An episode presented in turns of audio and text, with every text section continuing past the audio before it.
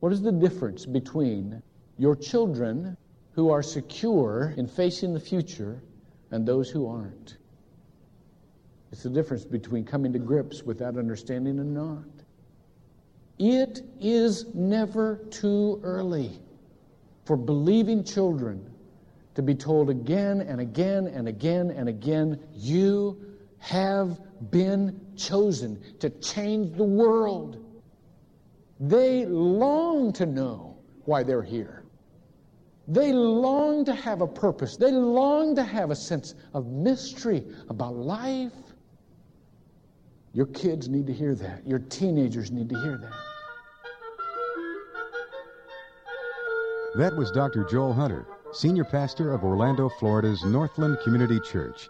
And this is Fit for the Journey. Just as we mature in life, so must our faith mature.